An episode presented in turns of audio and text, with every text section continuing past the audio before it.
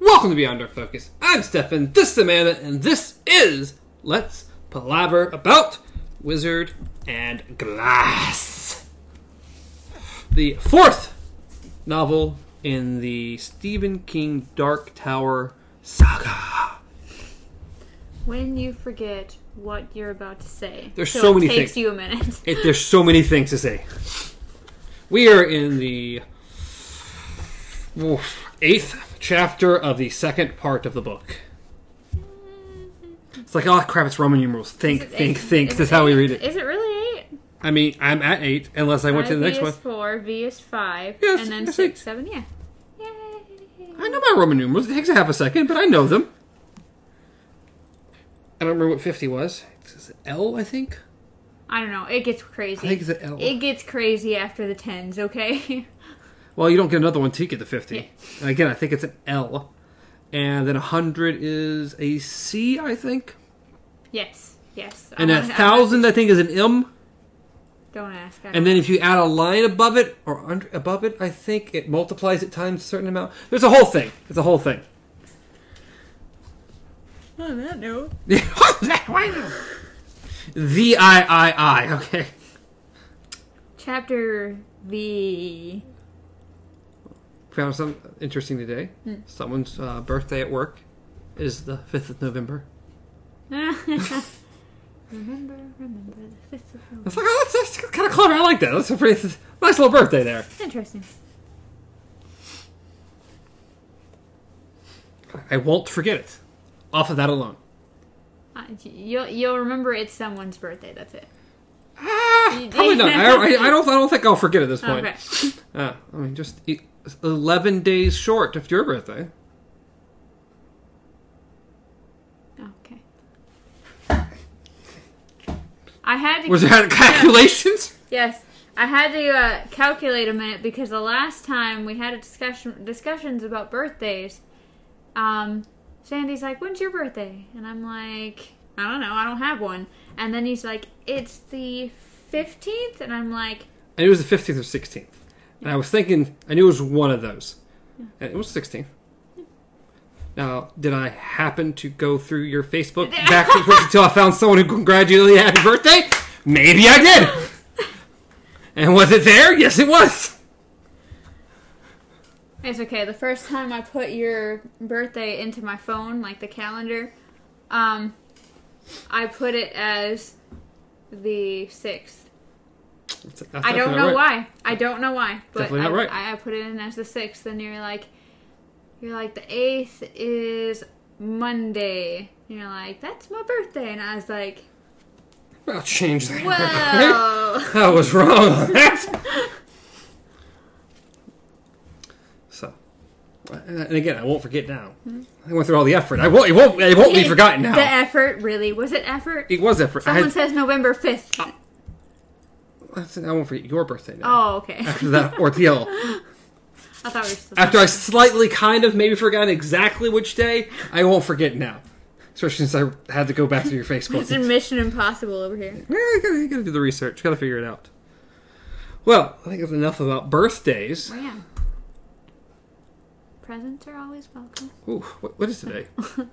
Today is the 20 somethingth ish. I should know. I mean, I was just looking at stuff. This is coming out on the 29th. So if we work backwards from there, yes. It's the 29th. Today is the 25th. tomorrow is my brother's birthday, Oh, yesterday was my brother's birthday. which I don't talk to at all. So I won't wish him a happy birthday, but it is his I birthday tomorrow. I wish my brother a happy birthday. Happy belated birthday. Happy but early birthday to a person I've never met in my life. Yeah, So and you probably never will. I only, I only see him occasionally at very certain family events, so it's not not likely. Are you- sure? Are you sure? If you come to a family event, So on that note, on that note, maybe we should go through the book. Five minutes in, we haven't even read the first sentence. Well, We got to chapter V. Did we even read the title of the chapter? No, we didn't. Beneath the peddler's moon. Ooh. Is the peddler's Spooky, moon a thing? spooky. Do you know What? if the peddler's moon is a thing? I I was just trying to figure out what time, like time frame we're looking at. I don't know all these fancy things. I was making fun of something because they, they were talking about they kind of like, they like the zodiac signs. They were talking about like relationships between certain zodiacs and stuff. And like, oh, that's all bullcrap. Because it totally is. To each their own. Yeah, yeah, yeah. Now. Okay, so the town of Ritzy, nearly 400 miles west of Mejis, was anything but. Roy de DePape reached it three nights before the peddler's moon, called late summer's moon by some, came full and left it a day later. What was with the knee slap? Nothing at all. Nothing at all. Just found something funny. Oh, okay. It's all. It's all. It's, it's, it's all up here, folks. All up here. I mean, there's not a lot up here, but it's all up here. What is? I don't know what's going on. I can't read minds. I don't have that power. I don't want that power. So we're good. Uh, good old Ritzy. Good old DePape. So yes, so Working in the last trail. chapter, yes, the DePape was sent out and pretty much told, "You find information on where these boys came from, and don't come back till you do. I'm gonna kill you." Yeah, yeah. That's basically what happened. Yeah. And we also left Alain, Cuthbert, and Roland kind of figuring out what's going on with Roland. Roland came back all starry-eyed and dreamy. And had a blonde hair on him. yes. So Alain and See, Cuthbert are like, was- "Well, he's dead." See, I was thinking blonde, and that's where my little spout about the window and the blonde hair and everything mm-hmm. was coming from. But that picture was not. She, she didn't have blonde hair in this picture. That's not blonde hair. Not even really kind of blonde hair. No, not not the golden blonde that they talk about. No. That- But it's we've if this is Could they really try- Rhea, I mean, I- I- come on, if you're going to do interpretation, she could get some stuff right. okay, abstract, abstract, very abstract. Okay. So abstract, they were pretty convinced it's not even the same person. Because I mean, even in this one, if that's who we think it is, it's still not blonde hair. So I'm just saying, maybe you should have the descriptions they give you in the book to pretend like you were trying. no.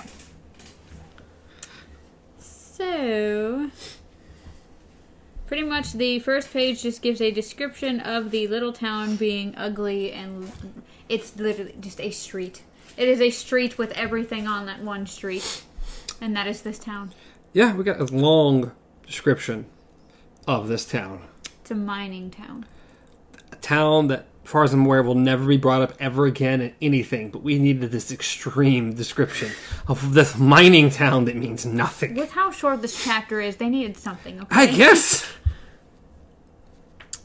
Um, and apparently, the the Pape knew about this place because the coffin hunters used to.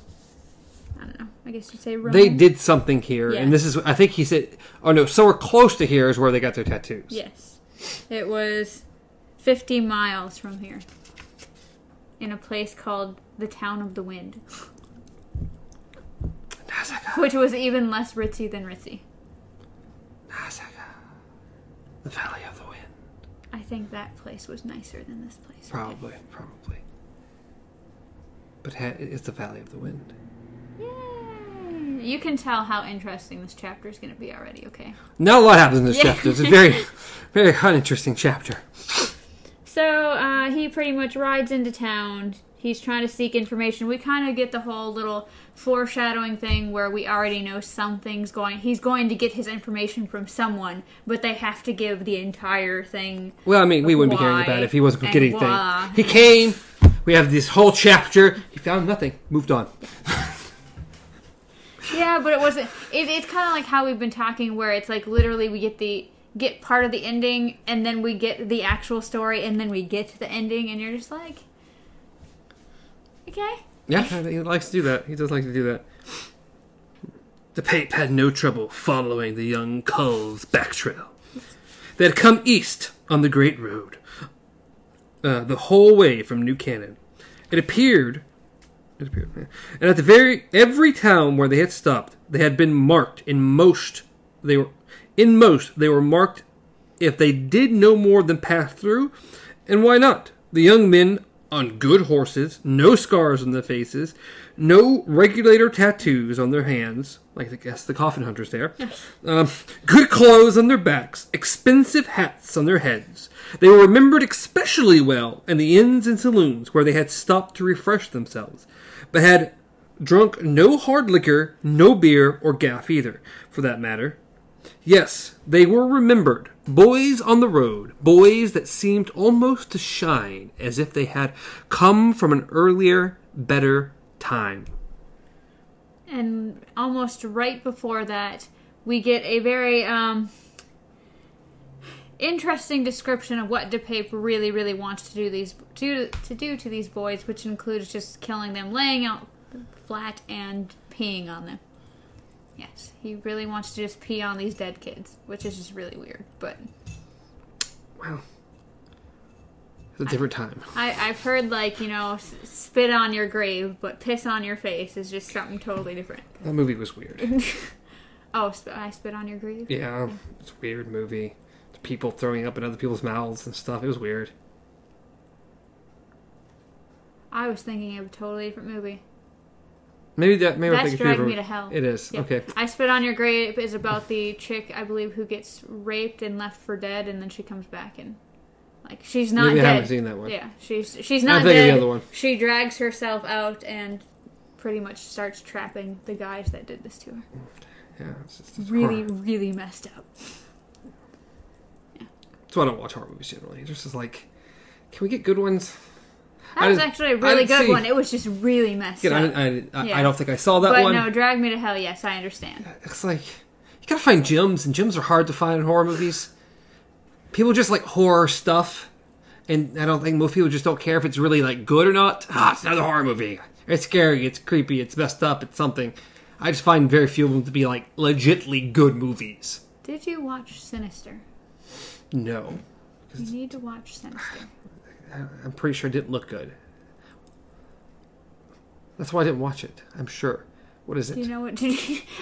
It didn't look good. I don't know. well, if it's not sticking out of my mind and I didn't actually go see it, it probably didn't look good oh to me. well, I didn't see it until I just randomly picked it up. But um, it is the one that I can't, can't for the life of me remember the actor, but he is a writer about true crime. And he moves his family into a house where he knows something horrible has happened, but he doesn't tell his wife about it. And They he find film cells or Yes. something? in the- Yeah, okay, yeah. Yeah. The commercial wasn't very interesting, so. Oh, I, it's amazing. It's actually one of my favorite horror movies. Well, maybe one day. Maybe maybe one day, and then I can agree or disagree. We'll find out. We'll go over it on some show that we do. I mean, Somehow, some way, some. I don't know. Anyways. I think we just had this discussion right before we started about how this episode is going to be short unless we do exactly what we just did. yeah, unless we veer off every chance anything reminds me of another movie. oh, okay. So yes, so apparently it's just he does he hates these boys and he especially hates Mr. Arthur Ha Ha Heath. Because he's the one who got the drop on him. He's the one who shot his finger. He's the one who started it all. It said they had been noticed all right, but that wasn't good enough. If he went back to Hambry with no more than that, Jonas would likely shoot his nose off, and he would deserve it. They may be rich boys, but that's not all they are. DePape had said that himself. The question was, what else were they? And finally, in the stench of Ritzy, he had found out. Not everything, perhaps, but enough to allow him to turn his horse around before he found himself all the way back in New Canaan. So he pretty much went bar hopping. Yeah, yeah. He hit two other saloons, sipping watered beer in each, before rolling into Hattigan's. He ordered yet another watered beer and prepared to engage the bartender in conversation. Before even before he even began to shake the tree, however, the apple he wanted fell off and dropped into his hands, neat as you please. I actually really like that. I found that imagery cool. I just, I just found it interesting. Like, I mean, you you think about someone, of course, going to shake down someone for information, and before you can even do it, it just just drops. It's just Speaking really of cool imagery. apples falling shut up. into Just streams and going down to the stream for other people. Yes, go pimp out your drawings. pimp out your drawings. Like anything that reminds me of anything, we'll just bring it up because why not? By the way, he's doing a drawing show where he he, he just has uh, the pictures that he's working on and he puts them up. So Yeah, go watch that. Some stuff, some things, every once in a while, kind of. See, this is why you're bad at advertising. Okay, you can't pimp out your stuff by going. It's okay, maybe sometimes I don't know. Yeah, well, that's, that's to other people to figure out. So he's trying to be a man of mystery. Yeah, uh, yeah, super mystery. I've got hundreds of episodes online. Such a mystery. No one knows nothing about me. So apparently there was a old drunk guy just kind of sitting in the corner, mouthing off. Everyone in the bar is like, "Dude, you're just messed up. Like, you're a joke." Mhm. Says, I know all right. He said, I've forgot more than you'll ever learn, so I have. Which we have run into that saying before, and I absolutely love it. Now that you know what it means. Hmm? We went over the last book. You Oh, seemed like it was a mystery. You'd never heard It's- the term well, ever in your entire life. Yeah, I hadn't, and it was weird because I had to read it a couple times before I was like, "What? What? What? What are we talking about here?" But no, I, I got it. I got it now, and I really like it. But it says, "One of them at least came from the Eld line, for I saw his father in his face, just as clear as I see your saggy boobs, Jolene." Jolene, Jolene. Jolene, Jolene. Don't you dare. to which he proceeds to just yank her shirt out, pour his beer down it, and then she flips out. Yeah, she slams away. Someone got a glass beside Like literally a, just a takes mug and his beer and just beside his head. Yeah. yeah, yeah, yeah. Maybe not the best idea. Right. and then Not of his part. course kicks him out. Everybody starts kicking him on his way out. And he gets goes sprawling on the street. Yeah. And the Pape has sauntered after him. Sauntered, a fun little word there. And helped him up. As he did, so he smelled the acrid odor, not beer, on the old man's breath, and saw the t- tell telltale. I want, I to I want to say like tall tale, but it's not tall. It's Well, telltale. it's because tall tale is a thing. I so- know. Telltale greenish gray discolorations at the corner of his lips. Weed, all right. The old bastard was probably just getting started on it. And for the usual reason, devilgrass was free in the hills, unlike the beer and whiskey that was sold in town. But once they started, they finish. But the finish came quick. Once they started, the finish came quick. Yeah, I mean, we got a great description of some guy on devilweed in the first book. Yeah, he was he was a just a lovely gentleman. I can't remember his name.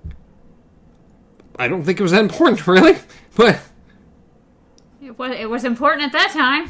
I, don't, I have no idea what the weed eater's with name an, was. an N. I want to say it started with an N. Nathan. No, it was not Nathan. He was a very. Nathan. He was a fairly tall fella, shaved head. You're awful. uh, you're fired. You expect to find it just all willy nilly like that? well, if I knew how this thing worked. Because, I mean, it was literally a giant chunk of the book. I know. Well, good, good luck there. Proceed. Yeah. By the end of here, she'll find it eventually. Yes. I mean, it, it is in that book. Because he's talking to. He, he was talking to Brown. Hmm. And then. Wasn't it like at- towards the beginning of the book? Was it the first town he came to? Not the second. Well, I I want to say it was it was it's one of those things where he I thought he went to Brown's, walked further, and then it kind of was like a passed out, and then remembered what had happened. Maybe. I always forget what order all that happened in. Yeah, he uh, and then Cuthbert.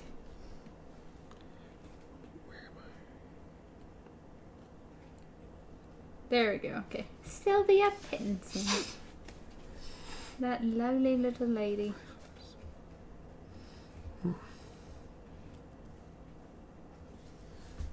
Called Roland the Nort. She did not call Roland Nort, but I said She called Rolling Nort.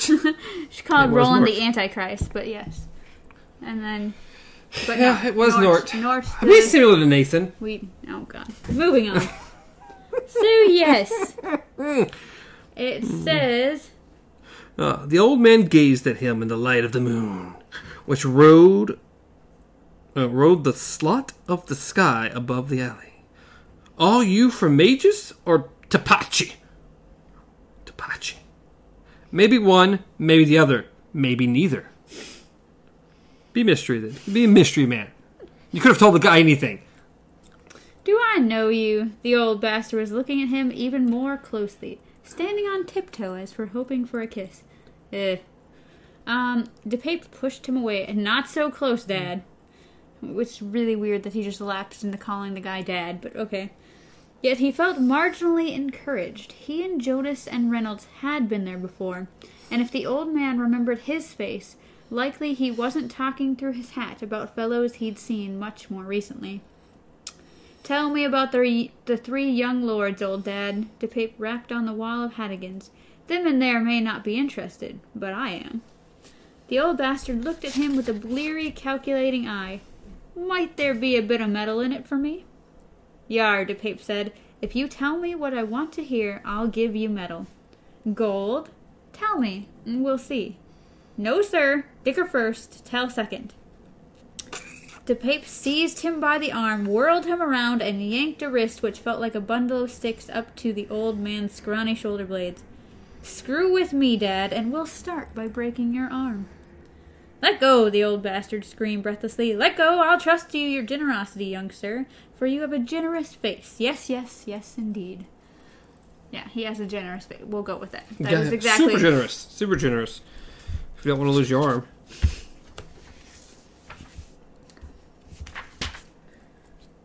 Uh, the old bastard taking the question thoughtfully. Uh, the whack on the head, the night air, and having his arm twisted seemed to have sobered him up, at least temporarily. Both, I do believe, he said at last. One was a lord for sure, whether them in there believe it or not, for I saw his face. His face bore the guns. Nope, yeah, that's gotta be right. Yeah, father. that makes more sense. I don't know where I got face from. For I saw his father, and his father bore the guns. Not much, po- no, not such poor things as you wear. Begging your pardon. I don't need you to kill me right now because I'm calling you guns crap. Uh, I know they're the best that, uh, to be had in these days, but real guns, such as were seen when my o- my own dad was a boy, the big ones with the sandalwood grips. Yep, yep, yep, yep. The Pape had stared at the old man, feeling a rise of excitement and a species of reluctant awe. As well, they acted like gunslingers, Jonas had said. When Reynolds protested they were too young, Jonas had said they might be apprentices, and now it seemed the boss had likely been right. Sandalwood grips? He had asked. Sandalwood grips, old dad. Old dad. Yep, the old man saw his excitement and his belief. He expanded visibly. A gunslinger, you mean? This one young fellow's father carried the big irons. Yep, a gunslinger. One of the last lords. Their line is passing now. But my dad knew him well enough, Steven Deschain of Gilead, Steven, son of Henry. And this one you saw not long ago, his son, Henry the Tall's grandson. The others looked well born, as if they might also come from the line of the lords, but the one I saw came all the way from Arthur Eld, by one line or another. Sure, you, sirs, you walk on two legs. Have I earned my medal yet? The Pape thought to say yes, then realized he didn't know which of the three coals the old bastard was talking about. Three young men he mustered, high, uh, three highborns. And did they have guns? Not out where the drift diggers of this town could see 'em, the old bastard said, and laughed nastily. Nas- nasty? No, you said it right. Nastily? Nastily. That just sounds weird. I want to say. It's that- see, I- I- I- Nastily. that sounds alright either. They both had 'em all right, probably hid in their bedrolls. I set my watch and warrant on it. Aye, DePape said, I suppose you would. Three young men, one of the son of a lord, of a gunslinger. You think Steven of Gilead. And the name was familiar to him. Aye, it was. Steven Deschain of Gilead, that is. Uh, and that name did he give. And what name did he give? This young lord. The old bastard had screwed up his screwed his face up alarmingly in an effort to remember. Deerfield? Deerstein? I don't quite remember. That's all right. I know it, and you've earned your medal. Have I? The old bastard had edged close again, his breath gagging, gagging, gagging, uh, sweet with the weed. Gold or silver? Which is it, my friend? Lead, the pape replied. Then hauled his, hauled leather, then hauled leather and shot the old man twice in the chest, doing him a favor, really. Really? Really? Well, he's on the weed. Come on, come on. You got, you got to save him from so, that. So that's what we're doing now. Anybody with a drug addiction, just Get rid of him. oh, okay. Get get whatever information you need, and then put them out. I don't, I don't think there's a good way of uh, curing anyone of drug addiction in this uh, this win. This one street town, Magic. which DePape does not know, and we don't. Are you sure? Are you really sure? Pretty, pretty, extremely positive. so pretty much, he's like, okay, well, now now I've gotten the information I needed. I can turn around. Now he rode back towards Mejis. There was a flurry of wings close above his head. A pigeon, dark gray it was, with a white ring around its neck, fluttered down on a rock just ahead of him as if to rest. An interesting looking bird.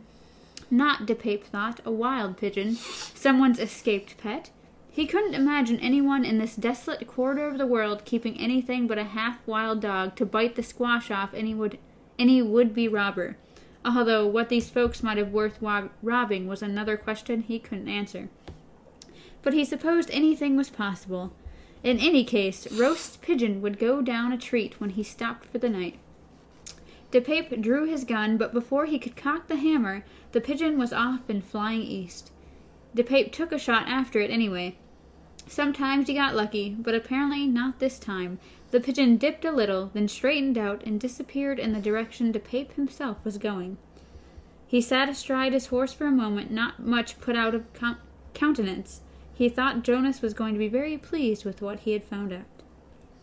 And then But you found out so way. precious little. You have a weed eater telling you that he thinks this kid is a descendant from Arthur Eld.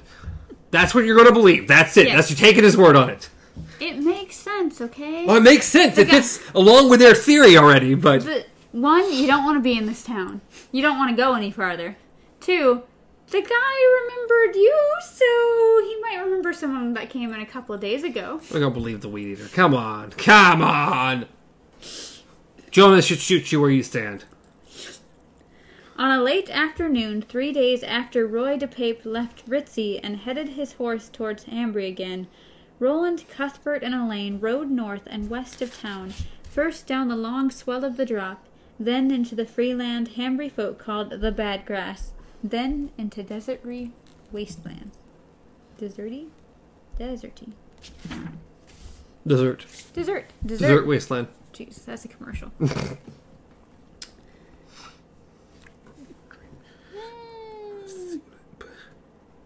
Says the distance between the end of the drop and the bluffs were perhaps six miles. Three quarters of the way across, they passed the flatlands, only real geographic feature a jutting upthrust of rock that looked like a finger bent at the first knuckle. Below it was a small boomerang shaped green sward, and when Cuthbert gave a I didn't even know how to. Ooh, oh, Ololity? All, all. All, all, I don't know. That's Either it. way, he yodeled pretty much. He did. He did yodel. Yell to hear his voice bounce back at him from the buffs ahead, a pack of chattering billy bumblers broke from the green place and went racing back southeast towards the drop. That's Hanging Rock, Roland said. There's a spring at the base of it. Only one in these parts, they say. It was all the talk that passed between them on the ride out, but a look of unmistakable relief passed between Cuthbert and Alain behind Roland's back. For the last three weeks they had pretty much marched in place as summer rolled around them and past them. It was all well for Roland to say they must wait. They must pay greatest attention to the things that didn't matter, and count the things which did from the corners of their eyes. But neither of them quite trusted the dreamy, disconnected air which Roland wore these days, like his own special versions of Clay Reynolds' cloak. They didn't talk about this between themselves. They didn't have to. Both knew that if Roland began courting the pretty girl whom Mayor Thorin meant for his gilly, and who else could that long blonde hair have belonged to? They would ha- they would be in very bad trouble.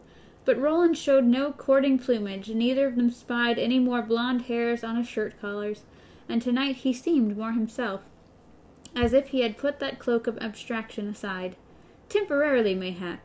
Permanently, if they were lucky. They could only wait and see. In the end, Ka would tell as it always did. They weren't so lucky. No, no. I mean, just we would have this book if they were lucky. Roland wouldn't have foreshadowed all of his tragic, Yeah. tragic times if this was As bad as it is. we already know what's going to happen. He's kind of said multiple times, kind of what perspired. Well, yes, he in multiple previous books. Yes. uh, his the love of his life. Obviously, she's not with him anymore, so Yeah. something had to have happened. A lot happens. A lot happens. Uh, the lookout don't like it, Will. Cuthbert said, knocking his knuckles on the skull. I don't like it much either. What are we out here for? To count, Roland said. We were sent to count everything and see everything, and this is something to count and see. Oh, aye, Cuthbert said. Oh, aye. Oh, aye. Oh, aye. Oh. Uh, he held his horse with some effort. The low, grinding well of the Thinny had made a skittish sixteen hundred and fourteen. Yeah, made it skittish. Sixteen hundred and fourteen fishing nets, seven hundred and ten boats, small, two hundred and fourteen boats, large, uh, seventy oxen, and nobody will admit to. Oh, 70 oxen that nobody will admit to. How do you have 70 that no one. Oh, yeah, I don't, I don't know where those came from. I don't know. 70 of them? Well, he's been he's been going around, and they're kind of like peeking out behind people. 70! houses and- 70! That's a lot of oxen just lying around. Uh, oxen nobody will admit to. And on the north of town, one thinny. Whatever the hell that is. Yeah, yeah, you know, we'd, we'd all like to know. And the description we get is is terrifying. amazing. Yeah, It's terrifying. horrifying, but I love it. Uh, we're gonna find out, Roland said. They roll rode into the sound, and although none of them liked it, no one suggested they go back. They had come all this way, and Roland was right. This was their job. Besides, they were curious. Yeah, yeah, I mean, everybody's kind of curious. We've got some description from Roland and Eddie and Susanna back at the beginning Yeah. of the book. But this description is a lot more terrifying. Yes, and so right now they can't even see it. All they see is the canyons and then this grassy patch with a small little path going through it. Like people specifically shoved the branches in there to Well, we know the they did. sound. Yeah, Susan told him. Yeah. So it's like you see a small little path, and literally it's like, Are we going in? Cuthbert asked. Let the recording angel note that I'm against it, although I offer no mutiny.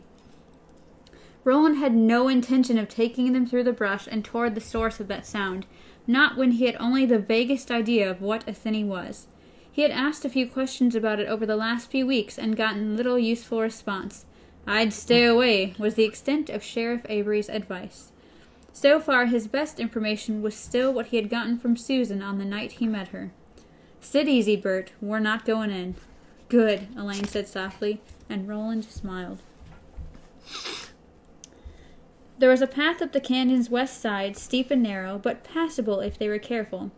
They went single file, stopping once to clear a rockfall, pitching splintered chunks of shale and hornfels into the groaning trench to their right. When this was done, and just as the three of them were preparing to mount up again, a large bird of some sort, perhaps a grouse, perhaps a prairie chicken, rose above the lip of the canyon in an explosive whir of feathers. Roland dipped for his guns and saw both Cuthbert and Alain doing the same thing. Quite funny, considering that their firearms were wrapped in protective oilcloth and sec- secreted beneath the floorboards of the Bar K bunkhouse. Uh, Once they got to the flat and barren ground at the top of the path, and the sky opened out above them again, it was a little better. But by then, the light was almost gone, and when they dismounted and walked to the canyon's crumbling edge, they could see little but shadows. No good, Cuthbert said disgustingly. We should have left earlier, Roland. Will, I mean. What dummies are we? We are.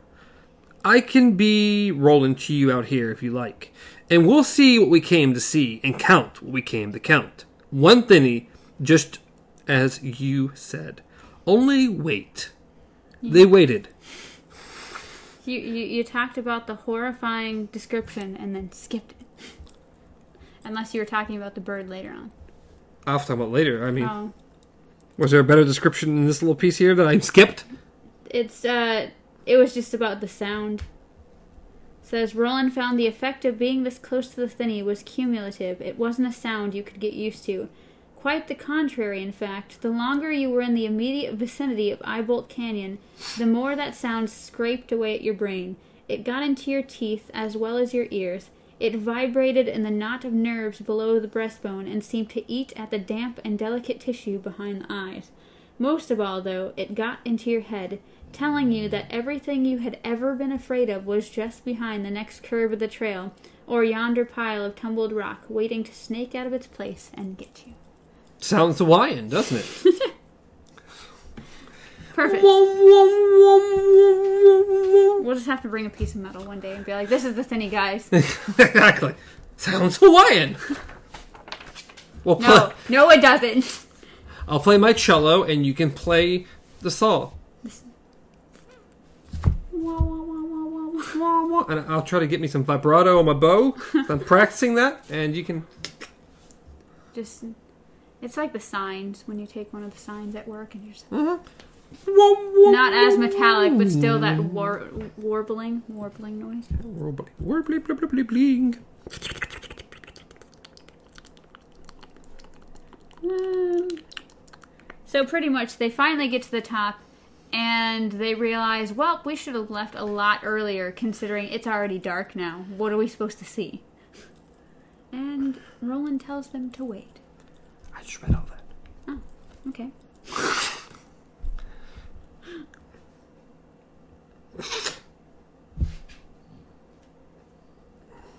They waited, and not 20 minutes later, the peddler's moon ro- up- rose above the horizon.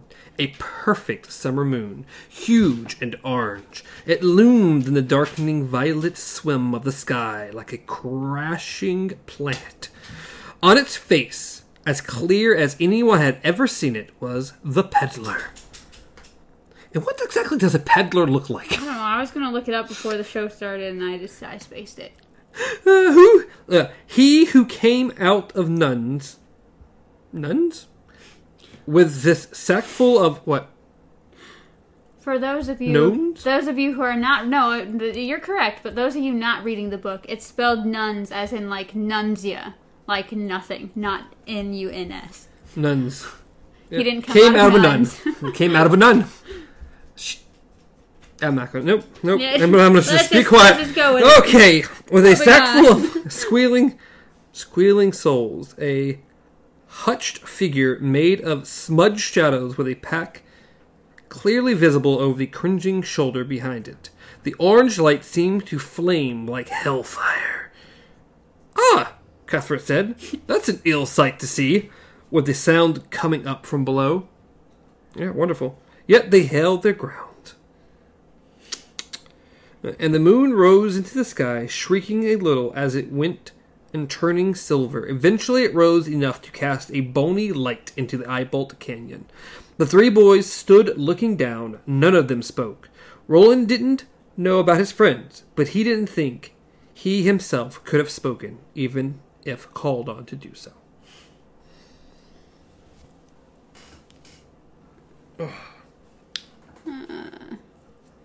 It said she said the Eyebolt Canyon looked like a chimney lying on its side, and Roland supposed that was also true. But if you allowed that a falling chimney might break up a little on impact and lie with one crooked place in its middle. Up to that crook, the canyon floor looked ordinary enough. Even in the litter of bones the moon showed them was not extraordinary. Many animals which wandered into box canyons hadn't the wit to find their way back out again, and with Eyebolt the possibility of escape was further reduced by the choke of brush piled at the canyon's mouth. The sides were much too steep to climb, except for maybe one place. Just before the crooked little jog, there Roland saw a kind of groove running up the canyon wall, with enough jutting spurs inside inside it to maybe provide handholds. There was no real reason for him to note this. He just did, as he would go on noting potential escape routes his entire life. I like that line. Yeah. Beyond the jag in the canyon floor was something none of them had ever seen before, and when they got back to the bunkhouse several hours later, they all agreed that they weren't sure exactly what they had seen. The latter part of Eyebolt Canyon was obscured by a sullen, silvery liquescence form, from which snakes of smoke or mist were rising in streamers. The liquid seemed to move sluggishly, lapping at the walls which held it in. Later, they would discover that both liquid and mist were a light green. It was only the moonlight that had made it look silver. As they watched, a dark flying shape, perhaps it was the same one that had frightened them before, skimmed down toward the surface of the thinny. It snatched something out of the air a bug, another smaller bird, and then began to rise again. Before it could, a silvery arm of liquid rose from the canyon's floor. For a moment, that soupy, grinding grumble rose a notch and became almost a voice. It snatched the bird out of the air and dragged it down. Greenish light, brief and unfocused, flashed across the surface of the thinny like electricity, and it was gone. The three boys stared at each other with frightened eyes. Jump in, gunslinger, a voice suddenly called. It was the voice of the thinny. It was the voice of his father. It was also the voice of Marten the enchanter, Marten the seducer. Most terrible of all, it was his own voice. Jump in and let all these cares cease. There is no love of girls to worry you here, and no mourning of lost mothers to weigh your child's heart. Only the hum of the growing cavity at the center of the universe. Only the punky sweetness of rotting flesh. Come, gunslinger, be a part of the thinny. Dreamy faced and blanked eye, Alain began walking along the edge of the drop, his right boot so close to it that the heel puffed little clouds of dust over the chasm and sent clusters of pebbles down into it. Before he could get more than five steps, Roland grabbed him by the belt and yanked him roughly back. Where do you think you're going? Alain looked at him with sleepwalker's eyes. They began to clear, but slowly. I don't know, Roland. Below them, the thinny hummed and growled and sang. There was a sound as well, an oozing, sludgy mutter. I know, Cuthbert said. I know where we're all going. Back to the Bar K. Come on, let's get out of here. He looked pleadingly at Roland. Please, it's awful. All right. But before he led them back to the path, he stepped to the edge and looked down at the smoky silver ooze below him. Counting, he said, with a kind of clear defiance. Counting one thinny, then lowering his voice, and be damned to you. Let's not go to the thinny ever, okay? It has its own part to play. I know, but it just it reminds me of fog, like how just fog seeping across the road, and you're just like, "Eh." Except it's in a giant bubbly shape. Yeah. That can re- it's a little green. It can reach out and grab you and suck you into its horribleness. it's just it's eerie because when you think of how fog moves, how it's like it will go along a surface, and then if there's a drop, you can literally see it drop. It doesn't just float over it; it just starts tumbling over the edge. And it's just always weird because it seems like it's alive. It's like reaching out. That's why she used horror movies a whole lot. or, good, most good horror movies that want to give a creepy, mysterious atmosphere. It's dark and foggy, or dark and rainy, because people are scared of what's in dark, and rain makes it less visible, and fog makes it less visible. Well, now that we know about thinnies and stuff, the the low ground fog is going to be ten times worse. Okay.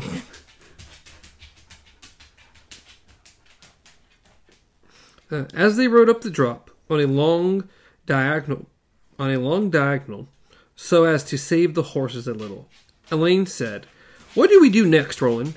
Do you know?" "No. As a matter of fact, I don't."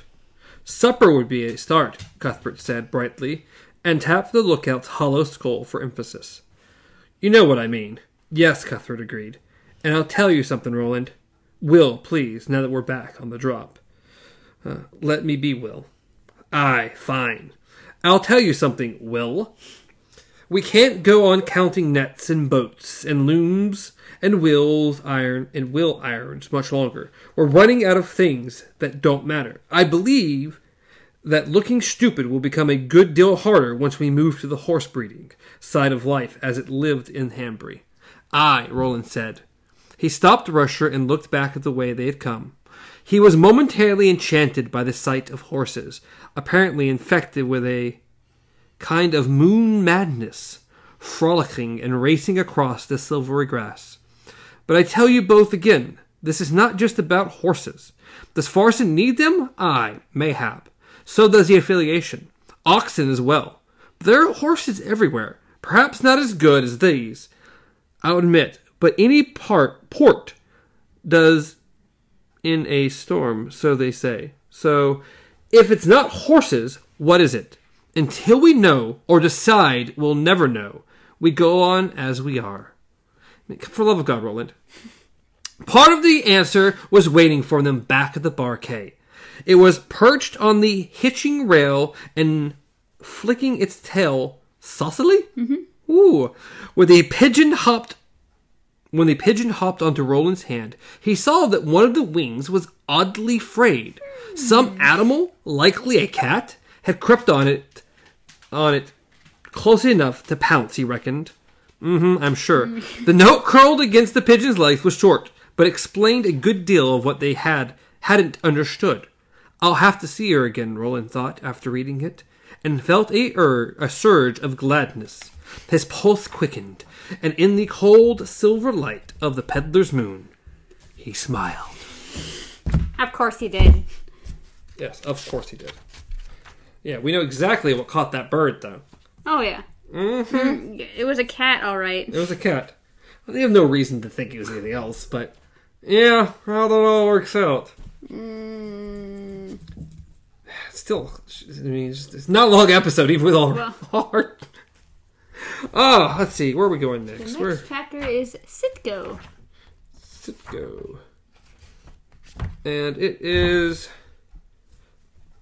25 pages. 26 pages. 26 pages, so. A little bit longer. Kind of a decent little chapter. We'll see what actually happens. Hopefully something happens. Maybe we'll find out what this creepy thing is. Yeah. I just, I just, I just refuse to accept it's Rhea. I But, I don't know. I don't remember there being any kind of other. I mean, I don't disagree with you, Mystic thing. but I just. you want to talk about a weird interpretation of Rhea? do we have one? I thought we had one where. Well, we had her hand and the cat. So we'll be working our way to bird and bear and hare and fish. So we will see. So 26 pages next time. We are on chapter 9. 9! The Mighty Nine. Some of you might know that I'm talking about. All of you, most of you probably don't. Nine was a good movie too. It was. I haven't seen it in a long time. I was surprised when I saw it because I think I went and saw it in theaters and I was expecting one thing and then people started dying and I was like, wow. It was less of a kids' movie than, Yeah. than what it kind of made it out to be. like literally souls were getting sucked out of bodies and I was like, well, this is not what I was expecting, but I'm I remember happy. really enjoying it. I'd actually really like to see it Yeah. again. It's It been a was long really time. good. Huh. But uh, that was a. It was short. Oh, important it things happened. But it was But like it was not. Yeah, it was. It was. It was. It was interesting. We could have literally just summarized it. We could have. Could have. But that's not what this is about. I know. we can't. We can't just do five minute summaries. oh, we could. We could. So read along, guys. a read, along, read along. Read along with us. Come hear us botch the English language as much as possible. which we Okay. do a lot, especially me.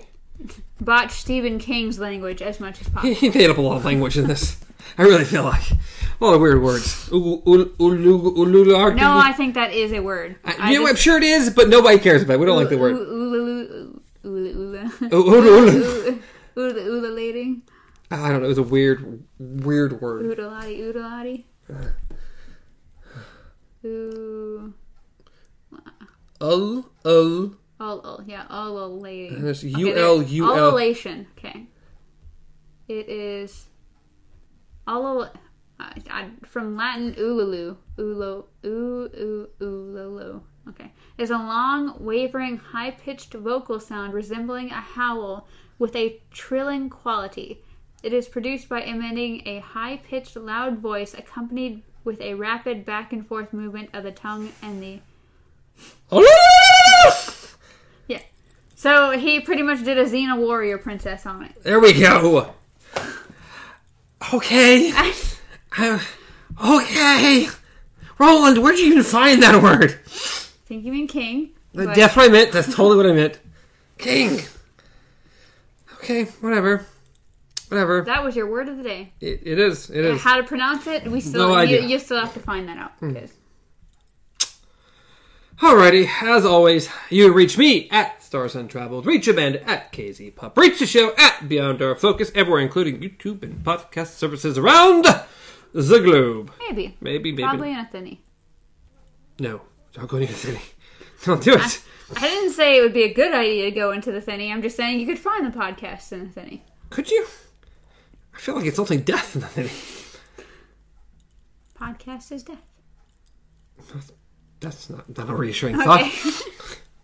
anyway, Not reassuring at all. Any, anything else before we just I just leave with that? don't go into a thinny if it promises you a podcast. It's like. Till next time! Long days and pleasant nights.